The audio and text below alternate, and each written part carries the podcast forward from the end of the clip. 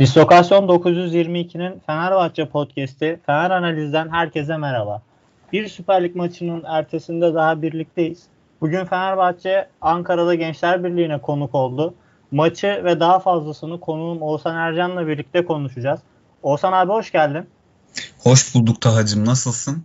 Çok teşekkür ederim abim, sen nasılsın? Biz de iyi olmaya çalışıyoruz. Evet, Fenerbahçe iç sahada kazandığı iki maçın ardından deplasman maçında yine deplasman modunu açtı açıkçası. Özellikle ilk yarıda yani sahada yoktu Fenerbahçe. Senin de hani maçla ilgili genel yorumlarını alalım, sonra tek tek maçın ayrıntılarına geçelim abi. Öncelikle şundan söz edebiliriz herhalde. Hafta içi karşılaşmalarını özlemişiz. Bu bizim ülkemizde çok da sık yaşadığımız bir durum değil. Hafta arasında oynanan karşılaşmaların da ayrı tadı var. O günler de renkleniyor. Normal zamanda da hani bunun sebebi pandemi, senin de bildiğin gibi. Önümüzdeki sezonda da böyle hafta içi sıkıştırılmış fikstür olacak mı? Bu tabii bambaşka bir tartışma konusu. Öncelikle o açıdan hani hafta içi akşamlarımız bir nebze renklendi. Birazdan da Başakşehir karşılaşması başlayacak mesela. O da çok güzel maç olur büyük ihtimalle. Evet. Maça gelince, maçla alakalı görüşlerim, yorumlarım, ya beraberlik maçın hakkı denebilir. Aslında Gençlerbirliği'nin rakip kalede daha tehlikeli pozisyonlara girdiğini de söyleyebiliriz ama Fenerbahçe bugün kaybetmedi. 1-0 iken 2'ye de gelebilirdi maç. 1-1 iken Fenerbahçe'ye de birçok pozisyonda geldi. 10. dakikada 2-0'a da gelebilirdi tabii Jason'un bireysel hatalarından dolayı, senin de gördüğün gibi. Değişik, enteresan bir karşılaşmaydı. Orta yolda buluştu takımlar. Şimdi işin Fenerbahçe tarafından şöyle bir yorumunu yapabilirim. Fenerbahçe'nin üstündeki takımların, rakiplerinin türlü türlü puan kayıplarıyla bir anda Fenerbahçe'nin Şampiyonlar Ligi ön eleme oynama hakkı gibi bir durum, bu hakkı elde edebilmesi gibi bir durum, bir ihtimal, bir hayal oluşmaya başlamıştı. Puan tablosuna baktığımız zaman bunu görebiliyorduk. Eğer Trabzonspor'un aldığı cezanın onaylandığını düşünürsek 3. takım Şampiyonlar Ligi ön elemesi oynayacak. Oradan büyük ölçüde hiç kimse yukarı çıkamaz. O ayrı bir tartışma konusu ama oraya gelebilmek de sonuçta 2 maçlık bir serüven. 2 tane doğru 90 dakika oynarsanız ya da işte ikinci maçında uzama ihtimali falan var. Kendiniz grup aşamasına atabilirsiniz. Böyle bir durum söz konusu. Evet. Bir de böleyim abi. Yani Fenerbahçe bu kadar kötü bir sezon geçirmişken de evet, yani ilaç gibi olurdu camiaya da takıma da. Evet, şimdi oradan şuraya geleyim. Pandemiden sonra hatta şöyle söyleyebiliriz. Fenerbahçe'nin şampiyonluk iddiası iç sahada Galatasaray'a kaybettikten sonra ortadan kalktı. Ciddi kırılmanın dönüm noktası odur. Oradan sonraki grafik çakılma durumuna geldi. Mental ve fiziksel olarak işte teknik direktör arayışları, araya giren salgın hastalık vesaire vesaire. Şimdi o günden sonraki, bu kırılma noktasından sonraki Fenerbahçe'nin gelecek sezonlara yatırım yapmasından dolayı elindeki birkaç tane gelecek vaat eden oyunculara maç temposu ve maç tecrübesi kazandırması için kalan maçlarda bu oyuncuları kullanması gerektiğini defalarca senle de ya da program yaptığımız diğer arkadaşlarla da, Fener analizlerde özellikle defalarca söylemiştim. Ama az önce bahsettiğim o işte 3. bitirme olasılığı, çünkü bakıyorsunuz Galatasaray kaybediyor. Sivas Spor rezalet durumda. Hani ligin en kötü takımlarından bir tanesi konumunda şu an pandemi dönüşünden sonra Sivas. Oradan aşağı ineceği aşikar ki Sivas'la da İstanbul'da oynayacaksınız.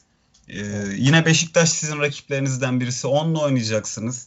Galatasaray'ın içinde bulunduğu durumu görüyoruz ki Alanya ile çok zorlu bir karşılaşma oynayacak deplasmanda Galatasaray. Yani Fenerbahçe'nin alıcı gözle bir baktığımızda ciddi anlamda bir üçüncülük şansı olduğu için birkaç haftadır benim görüşüm şu yönde değişmişti. Ligde artık bir hedef oluşturuldu Fenerbahçe'ye. Diğer takımların tabii yardımıyla çok tahmin edilemez puan kayıpları yaşadıktan sonra Fenerbahçe'nin üstündeki takımlar altını tekrardan çizmekte fayda var. Trabzonspor'un aldığı cezanın onaylanması halinde kuruyoruz bu denklemi. Evet, senin de bildiğin gibi ve dinleyicilerimizin de bildiği gibi. Şimdi o yüzden Fenerbahçe'nin karşılaşmalara en güçlü 11'leriyle çıkması gerektiği kanaatine dönmüş oldum. Çünkü iddiasız ve hedefsiz sezon hedefli ve iddialı bir hale gelebildi. O açıdan hani Ömer Faruk'un ilk 11 başlamaması kabul edilebilir. Ya da daha böyle işte Tolga'nın bir tecrübesi var. Belki ondan yararlanmak istenildi bugün Ankara deplasmanında. Bunlar bir nebze kabul edilebilir. Mesela Murat Sağlam iddiamı birkaç şeydir, programdır dile getirmiyorum, farkındasın. Önceki yayınlarda çok söylerdim. Pandemi dönüşü oynanacak olan 8 maçın tamamında Murat Sağlam ve Ferdi'nin oynamış olması gerekiyor. Zaytıs'ın da satılması için vitrine konulması gerekiyor, oynaması gerekiyor diye söylüyordum ama yok, mümkün mertebe Fenerbahçe kalan karşılaşmalarda en güçlü oyuncularını kullanmalıydı. Ta ki bu şeye kadar, bugünkü bu sonuçtan sonra artık yine iddiasız kaldı Fenerbahçe. Bugün burada bırakılan 2 puan çünkü. Yani zaten düşük bir hayaldi. Küçük çaplı bir mucize gerekiyordu. Şimdi orta çaplı bir mucize gerekiyor Fenerbahçe'nin ilk 3'te bitirebilmesi için. Yeniden o pandemiden sonraki programlarda konuştuğumuz şeyleri konuşabiliriz. 4-5 tane gelecek vadeden oyuncunun geri kalan karşılaşmalarda mümkünse 90 dakika oynaması gerektiği kanaatindeyim. Birazcık uzun konuştum. Genel de konuştum. Belki de bana bu söylediklerimi soru olarak yöneltecektin ama tekrar akışı sana bırakıyorum şu an. Evet abi. Ya şunu hani bence de Fenerbahçe'nin bu maça ideal bir kadroyla çıkması gerekiyordu. Ancak şimdi Jason çok kötü başladı maça. Zaten hani bir beklentim, ya şahsen bir beklentim yoktu da iyi oynamasına dair stoperde.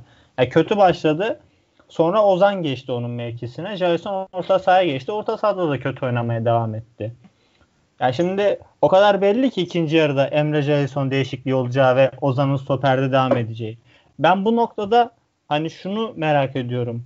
Yani Ozan orta sahada devam etse ve asıl mevkisi stoper olan bir oyuncu orada oynasa, ya Fenerbahçe yani daha mı kötü oldu? Yani Ozan'dan daha mı kötü stoper oynar? Acaba Gürkan veya işte Cenk yoktu bugün kadroda ama mesela Cenk olsa, hani ben yani bunu merak ediyorum. En azından yani denenebilirdi. Hem Ozan'ın Malatya Spor maçında attığı 2 gol var. Göztepe maçında da fena değildi yine. Yani bakınca o noktada ben açıkçası bir hani umut ettim. Yani orada bir oyuncunun denenmesini. Ama yine olmadı. Ömer Faruk oyuna girdi. O da zaten son 10 dakikada oyuna girdi. Hani uzatmalarla birlikte son 10 dakikada. Aslında son 5 dakikada girdi.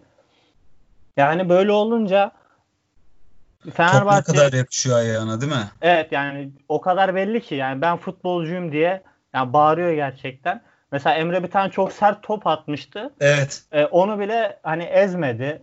Yani bir şekilde geri Emre'ye kazandırdı. Emre orada gerçekten intlemişti amiyane tabirle. Geri orada topu Emre'ye kazandırdı.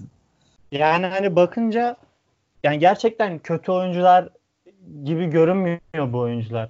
Hani yani bu noktalarda denenebilirdi. Şimdi bu oyuncular burada denenmeyince, bu kadar ihtiyaç varken kullanılmayınca bu sefer Tahir Karapınar neden geldi mesela? Hani Tahir Pınar mesela Türkiye'nin en iyi oyuncularını bulsa sen yine belki getirip oynatmayacaksın az takımda. İşte hala yani Caner Erkinler, Sinan Gümüşler, Gökhan Gönüller konuşuluyor bu noktada. Ya bakınca açıkçası benim en umutsuz olduğum nokta bu yani. Onun dışında hani Ferdi gerçekten son haftalarda çok iyi abi. Dilersen ondan konuşalım. Ferdi ve Altay. Konuşalım. Altay'da, yani Fenerbahçe'nin formu şu an en yüksek olan ve yükselen oyuncuları. Altay'dan başlayalım abi. Hani Fenerbahçe'nin kaleci bakması gerekiyor diye konuşuyorduk seninle önceki programlarda. Hani önümüzdeki sene şampiyon olmak istiyorsa. Altay sence bu performansıyla bizlere bir mesaj mı yollamaya çalış yani? Tabii senle bana değil, genel olarak. Anladım. Altay'ı nasıl değerlendirirsin abi bu son dönemdeki formunu? Öncelikle bu söylediklerim, bu düşündüklerimin arkasındayım. Bu bakış açım benim kolay kolay değişmeyecek. Türkiye Ligi ne yazık ki birazcık böyle ormana kaçan bir lig. Diğer Avrupa'nın büyük liglerine ve büyük çalıştırıcılarına oranla. Birazcık daha böyle nasıl söylenir? Taktiksel bilgi birikimlerinden ziyade birkaç oyuncu üzerine kurulu bir yapıyla alakalı bir durum var ve burada o işte artık bizim de söylemekten sıkıldığımız, tekrarlamaktan sıkıldığımız o klişe devreye giriyor. Atan ve tutan meselesi.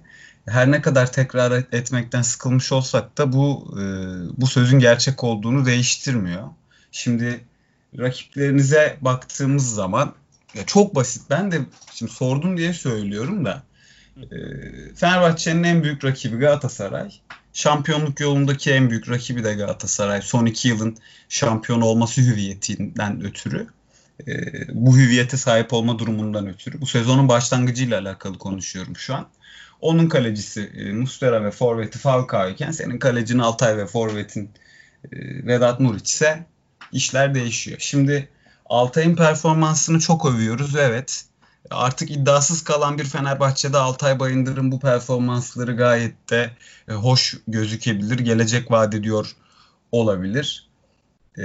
Tabii ki önündeki savunmacılarla çok etkili, değişken olabiliyor kalecinin performansı. Çünkü öyle bir takım savunması yapısı var ki Fenerbahçe'ye karşı rakip oyuncular o gol vuruşlarını en rahat biçimde vuruyorlar.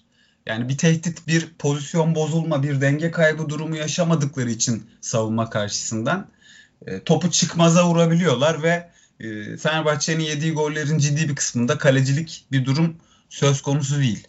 Ama en az 5 tane de Altay'ın direkt olarak birincil hatasından dolayı yediği gol var. Ha, bunlar olur mu? Bunlar olur, evet. Ama işin temel bir mantığı vardır ki Fenerbahçe kaleci gibi hatanın kolay kolay telafi edilemeyeceği pozisyonlarda artık oyuncu yetiştirebilecek bir durumda değil. Sadece Fenerbahçe değil, Türkiye'de herhangi bir takım şampiyon olmak istiyorsa rüştünü ispat etmemiş bir kaleciyle çalışma durumu söz konusu değildir. Orta sahada olabilir gelecek vaat eden bir oyuncunuz, hücumda olabilir gelecek vaat eden bir oyuncunuz ama kalede bu değil. Şöyle bir planlama yaparsınız. 2-3 yıllık bir geçiş süreci planlarsınız. Orada Altay gibi, Ferdi gibi oyuncular 3 sezonda 34'ten kaç yapıyor? 102 mi yapıyor?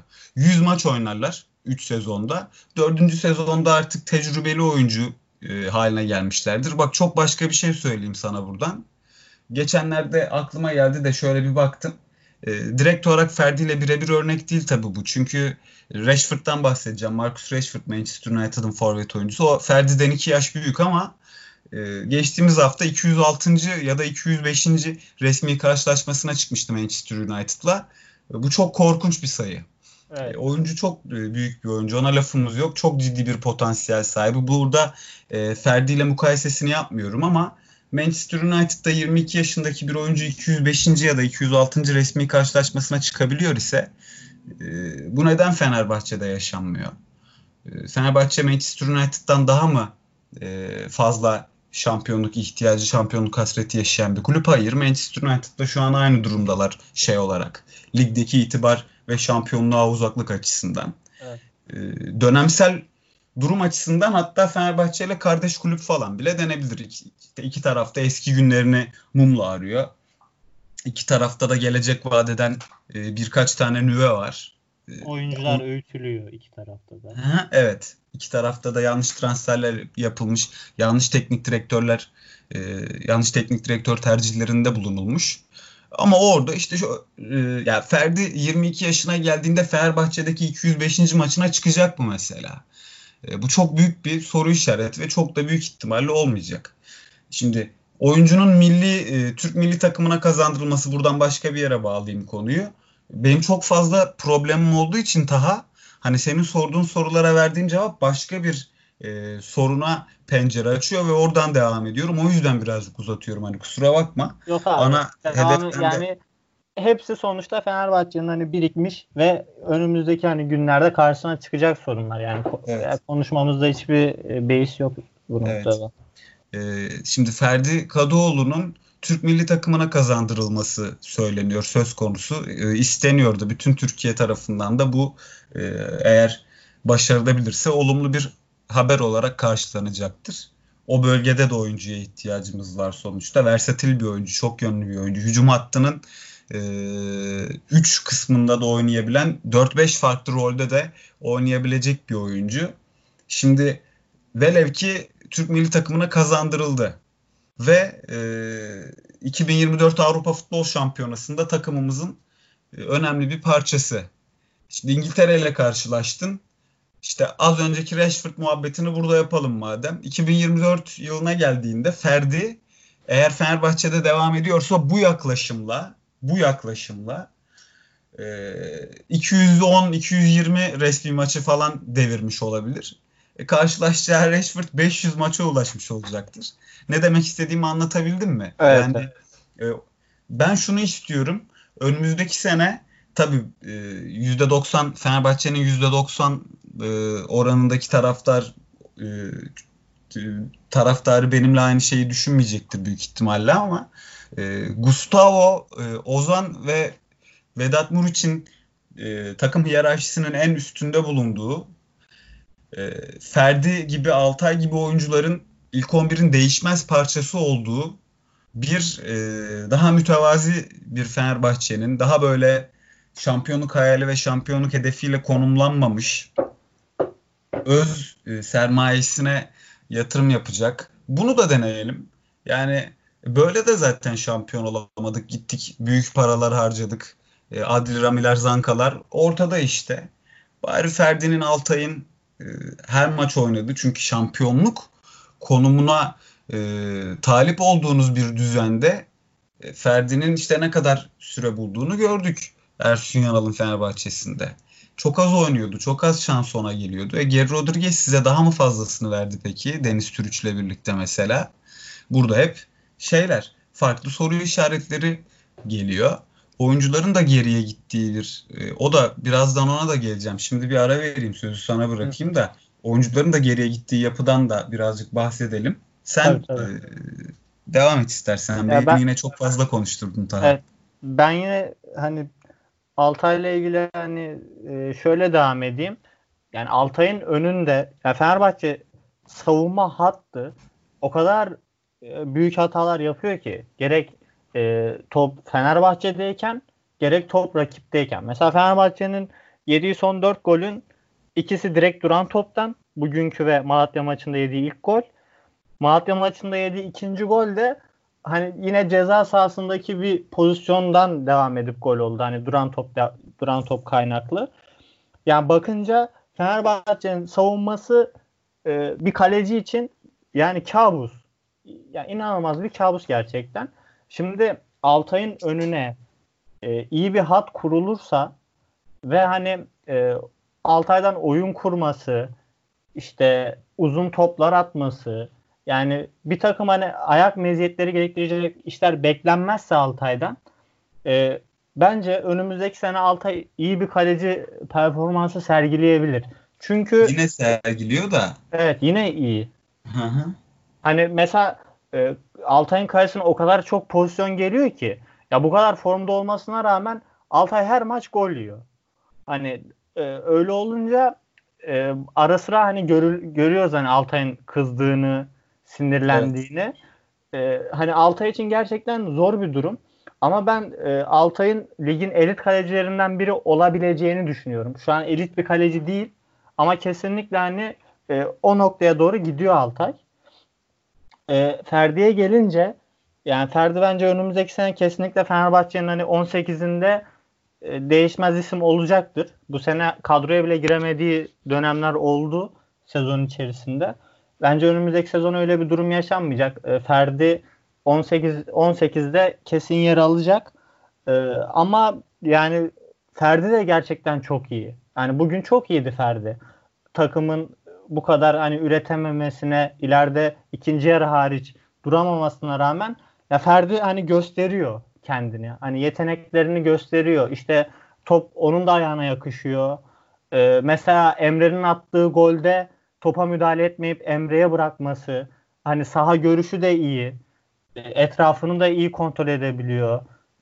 İşte önceki maç Göztepe maçında iki ayağıyla da gol attı. İki farklı gol ve iki farklı ayakla gol attı.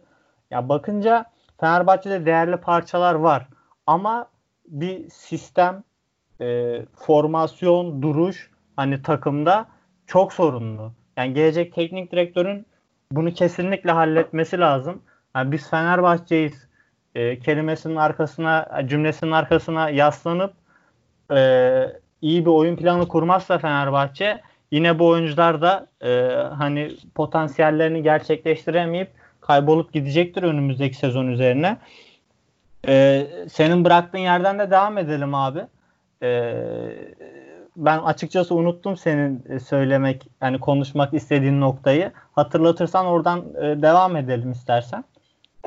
Şöyle, savunma konusunda Fenerbahçe'nin kaliteli oyuncularının olmadığı konusunda hemfikiriz. Bütün Türkiye aynı şeyin farkında zaten. Nitelik problemi var, kalite problemi var. Evet, ama ben başka bir şey söyleyeyim.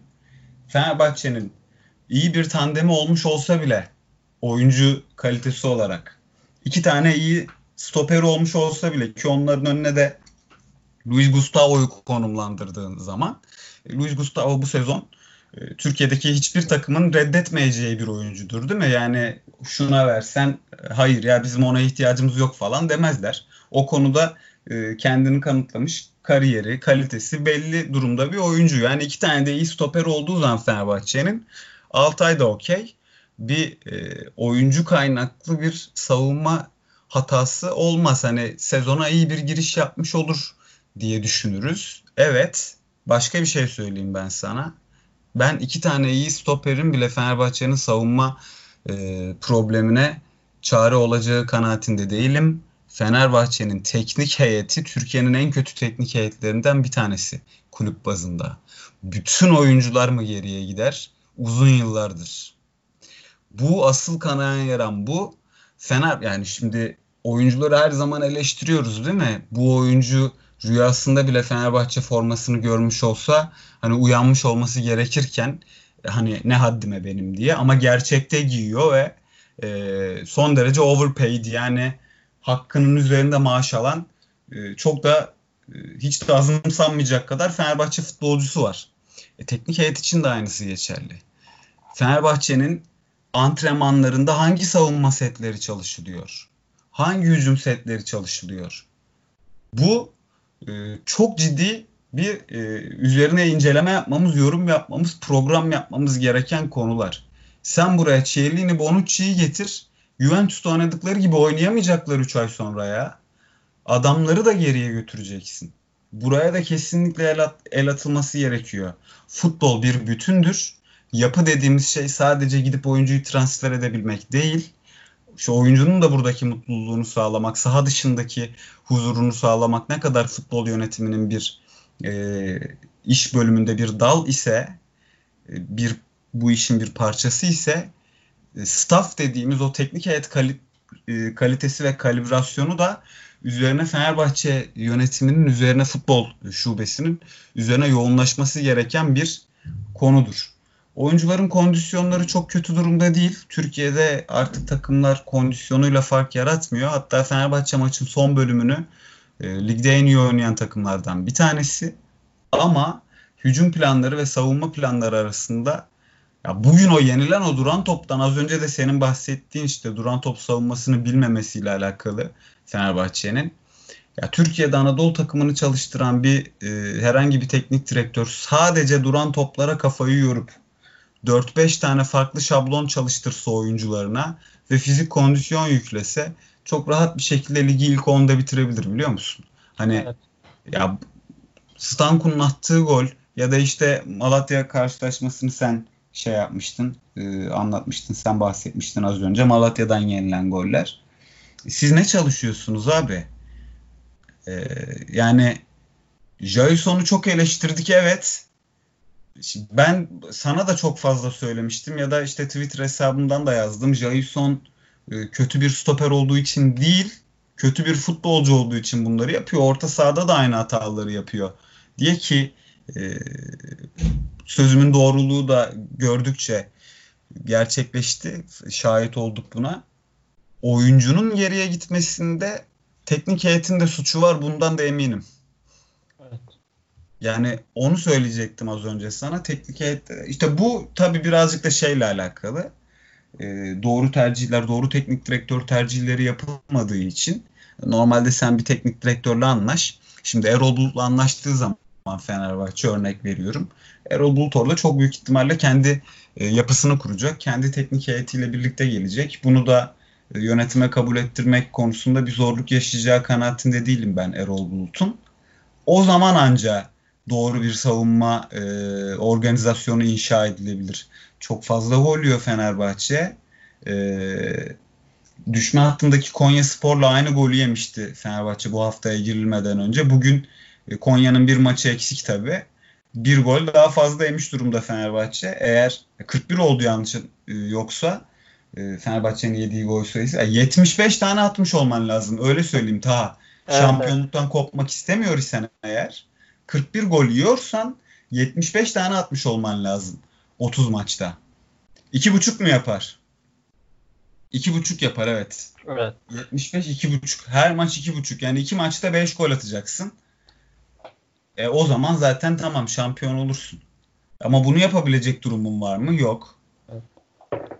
Yani Anelkalar, Hoydonklar, Alexler falan varken o sayılara çıkılıyordu 30 maçta ve rakibin en önemli savunma silahı Hürriyetken, Sedat Yeşilkaya'yken falan ona çıkabiliyordun. Artık yabancı serbestisinden dolayı, daha doğrusu daha düşük kısıttan bahsedelim. Serbestlik yok da takımlarda iyi savunmacıları da buluyor işte. Colker dediğimiz adam Tottenham'da gelecek vaat eden bir oyuncuydu bundan 10 sene önce. Bugün ligimizde fark yaratıyor gerçekten. O savunmalara da her iki maçlık dönemlerde 5 gol atamayacağına göre o zaman bu kadar çok fazla gol yeme lüksün yok. Fenerbahçe'nin savunma antrenörü kimdir mesela? Bunu biliyor muyuz? Bunu bilmiyoruz. Benim Fenerbahçe abi sen de amma dertliymişsin falan diyeceksin belki ama gerçekten elle tutulacak bir yanı yok. Nereden tutsan elinde kalıyor. Bari diyorum öz kaynaklarımıza yatırım yapalım. Öz çocuklarımız, bizim çocuklarımız daha fazla oynasın. Şampiyonluk iddiası üzerine bir hedef koymayalım işte. Onu söylemiştim az önce. Taraftarın %90'ı benimle şey yapacaktır. Ters düşecektir burada ama evet. O eski günler yok. Bak sana şunu da söyleyeyim. Ondan sonra tekrar çok konuştum. Sözü sana bırakacağım. Şekli yine sen ver akışa programı ama nasıl? Ben mesela kendi adıma söyleyebilirim. Ben 30 yaşına gireceğim birkaç ay sonra. Biz çocukken İngiltere'deki en büyük rekabet Manchester United Arsenal rekabetiydi.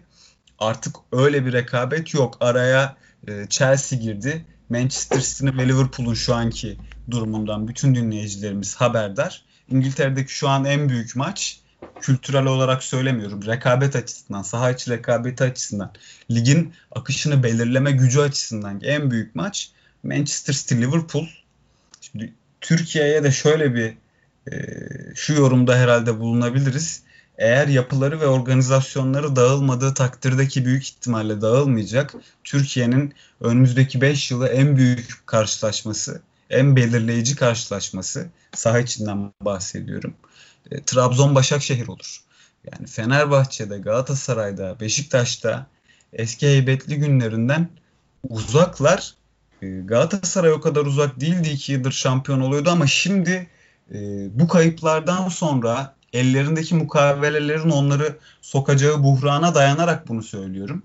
O zaman o eski beylik lafları bırakıp eski o Van Persie'lerin, Nani'lerin indiği, uçaktan indiği dönemlerden uzak olduğumuzun farkına varıp, Alex'le Anelkalı Fenerbahçe'den farkına varıp daha rakibe saygı göstereceğimiz, daha Fenerbahçe savunma yapmaz yaptırır safsatasına, bu taraftara da bunu inandırdılar. Bu bir safsatadır. Fenerbahçe O zatın teknik direktör olduğu dönemde Zenit deplasmanına gitti. İçeride 1-0 kazandık senin hatırlayacağın gibi. Savunma yapma, git yaptır bakayım Zenit'e deplasmanda. Madem öyle. Git tek kale top oynamaya çalış. 3-1 yendiler seni. Eğlendin işte. Zenit. Hatırlıyorsunuz ya, Mehmet Topal'ın acayip evet, golü. Yani aynen mucizevi bir gol atmıştı zaten. Yani bunları bırakacağız. Gençlerbirliği de kimmiş? Alanya'da kimmiş? Gideriz 3 atarız 5 atarız safsatasını bırakacağız. Evet. Daha böyle adım adım hamlelerle önümüzdeki sene şampiyonluk naraları atmamıza gerek yok. Gelecek vadeden oyuncularımız zaten bu şampiyonluk baskısını kaldırmayabilirler. Evet. Onları kazanacağımız 2 sene 3 sene sonra durdurulamaz bir takım haline gelebileceğimiz yapının, bakın bunu bu şekilde söylerseniz taraftar da bağrında basar. Delegeler de sizle 1-3 yıla daha varım der. Ama siz resmi hesaptan omuz omuza şampiyonluğa diye tweetler atarsanız her gün, hatırla bundan 4 ay 5 ay öncesini, o Alanya Galatasaray maçlarının iç sahada yaşanmadığı dönemi, öyle rahatsızlıklarım var yani. Çünkü Ferdi ve Altay'la şampiyon olamayacağınız aşikar. Yani şimdi şöyle, ya büyük ihtimalle hani bizim çok dertlerimiz var Fenerbahçe ile alakalı, çok uzun zaman, yani bir aydır da konuşuyoruz.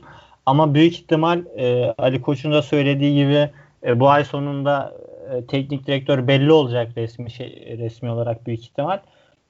Gelecek teknik direktörün de en az bizim kadar dertleri olacak bence. Çünkü lige hazırlık aşaması da kısa olacak bu sene ve Fenerbahçe'nin sahada oyun sistemi olarak, oyun yapısı olarak daha da önemlisi genel takım zihniyeti olarak halletmesi gereken çok şey var. Gitmesi gereken çok yol var. Fenerbahçe'de değerli parçalar olduğu belli. Ve yani gelecek teknik direktörün ve futbol şubesiyle ilgili kişilerin bu planlamayı çok doğru yapması lazım. Fenerbahçe'nin bence fena bir potansiyeli yok.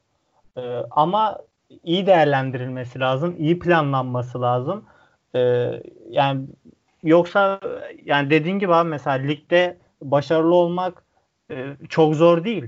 Yani biraz yapısı belli olan, savunma yapmayı bilen, sahaya oturmayı bilen, hücumda birkaç farklı seti olan takımlar bir şekilde bir yerleri zorluyor. Fenerbahçe'de o noktaya gelemeyecek bir takım değil. Yani Trabzon'u, Başakşehir'i bence önümüzdeki sene daha ciddi şekilde zorlayabilir. Ama hep ebilir yani. Evet. Bir ihtimal olarak konuşuyoruz bundan. Bunu realiteye çevirecek kişi de Fenerbahçe'nin başına gelecek sportif anlamda kişiler. Yani bekliyoruz. Bir ay daha bekleyeceğiz gibi. Sonrasında artık yeni sezonun planlamalarıyla işte gidecek oyuncuları, gelecek oyuncuları da göreceğiz. Yani yeni Fenerbahçe'yi o dönemde izleyeceğiz. Abi senden çok ufak da Ömer Faruk'u konuşalım. Çünkü bugün galiba Fenerbahçe'deki en uzun süresini aldı o da. Yani neler gördün Ömer Faruk'ta? Sence hani kısa vadede Fenerbahçe'ye bir şeyler katabilecek bir oyuncu mu Ömer Faruk? Kısa vadede o zaman en kısadan bahsedelim. Fenerbahçe'nin 3 tane daha karşılaşması var. Sivas, Beşiktaş ve Rize sırasıyla. Şimdi Sivas Spor gelecek. Beşiktaş'a gideceğiz ve Rize Spor'la da ligi bitireceğiz. Evet. O 270 dakikanın tamamına talip bir oyuncu olduğunu bugün gösterdi. Kalan 270 dakikanın. Ben de en az bir 200 dakika şans tanınması gerektiği kanaatindeyim Ömer Faruk için. 16 yaşını doldurmak üzere oyuncu. Ağustos doğumlu, 2003 doğumlu. Topun ayağına yakıştığını gördük. Fiziksel olarak da hiç fena durumda değil. Onu gördük. Yani bir omuzla devirmeye kalkarsanız eğer top ayağındayken düdüğü alır. Onu aynen gördük. Onu anladık, onu hissettik. Rize karşılaşmasında olmasın ama Sivas ve Beşiktaş karşılaşmasında 90'ar dakika oynamasını çok isterim. Rize karşılaşmasında şu yüzden istemem. Fenerbahçe Rize karşısına en güçlü 11 ile çıksın. Çünkü küme düşme hattını yakından ilgilendiren bir karşılaşma o. Evet. Önceki senelerde Trabzonspor'un Rize küme düşsün diye Bursaspor karşısında hiç de yakışıklı olmayan, hiç de yakışık almayan bir karşılaşması, bilmiyorum, hatırlayanlar olacaktır mutlaka. Evet. Yakın tarihinde Türk futbol tarihinin en büyük ayıplarından bir tanesiydi o. Araştırma, inceleme yapılması gerekiyordu üzerine ama o konuda Türk futbolunu yönetenler tutumlarını, tasarruflarını o yöne çevirmediler. Aleni bir şekilde Çaykur Rizespor küme düşsün diye Bursa Spor'a yatmıştır kendisi aslında. Tarihine düşen çok büyük bir ayıptır Trabzonspor'un. Bunu Fenerbahçe'nin, evet, Fenerbahçe Ömer Faruk'u oynatınca böyle bir şey yapmış olmayacak tabii ki. Bunu söylemiyorum ama şampiyonluk maçına çıkarcasına bir 11'le çıkmasını isterim ben takımımın o karşılaşmaya. Çünkü 7 takımı falan alakadar eden bir durum var şu an Taha. Yani puan tablosunu açıp baktığın zaman 7 aday takım var. O son üçlü kim olacak? O 7 takımdan 3'ü düşecek, 4'ü kalacak. Bize... Zaten abi Fenerbahçe yani pandemi dönüşü hiçbir maçta hani alternatif bir kadroyla çıkmadı. Hep elindeki en iyi kadroyu sahaya sürdü. Hani ben önümüzdeki 3 maçta da öyle, yani Sivas ve Beşiktaş da dahil, yine ilk 11 ağırlıklı çıkılacağını düşünüyorum yani o noktada. Ömer'i görmek isterim. Derbide de mutlaka görmek isterim. Ama dediğim gibi Rize karşılaşmasında son hafta gidişat nasıl olur? Hani eğer son hafta Rize'nin artık küme düştüğü kesinleşirse tamam, yine okey. Ben hani Ömer Faruk'la alakalı onu söyledim. Evet. Kalan 3 karşılaşmadaki bütün dakikalara talip olduğunu bugün gördük. Bunun üstesinden gelebileceğini de gördük. Önümüzdeki sezon için kupada oynatırsın, Türkiye Kupası'nda oynatırsın. Yine A takımın önemli bir parçası olmayacağı şu an belli. Ama bizim futbol kafa yapımızdan dolayı belli. Yani biz az önce verdiğim o Marcus Rashford örneğin ile futbol şubesini yönetecek olsak A takımda 16. 17. oyuncu olabilir gayet de. Anladın mı? Evet, rotasyonun 16. 17. oyuncusu gayet de olabilir. Artık bu tabuları yıkmış olmamız gerekiyor. Rize karşılaşmasının o yüzden ben altını çizdim. Hı hı. Tekrar şerhe düşeyim. Ömer olunca sahada Rize karşılaşması da Fenerbahçe Rize'ye yatmış olmayacak. Onu söylemek istemiyorum ama en iddialı takımının çıkması kanaatindeyim. Oyuncuyla alakalı zaten parladığının, bir gelecek vaat ettiğinin farkındayız. Ama elimizde de hiç iyi örnekler yok gelecek vaat eden oyuncuların Fenerbahçe kariyerleriyle, Fenerbahçe maceralarıyla alakalı. Yani ondan korkuyorum o yüzden. Bu korku şu korkuyla aynıdır Taha, öyle bitireyim. Vedat Muriç'in satılması söz konusu geldiği günden beri 10 milyon euroya oyuncuyu sattınız. Şimdi yerine daha iyisini koyabilecek misiniz? Bu yönetime güvenmiyorum.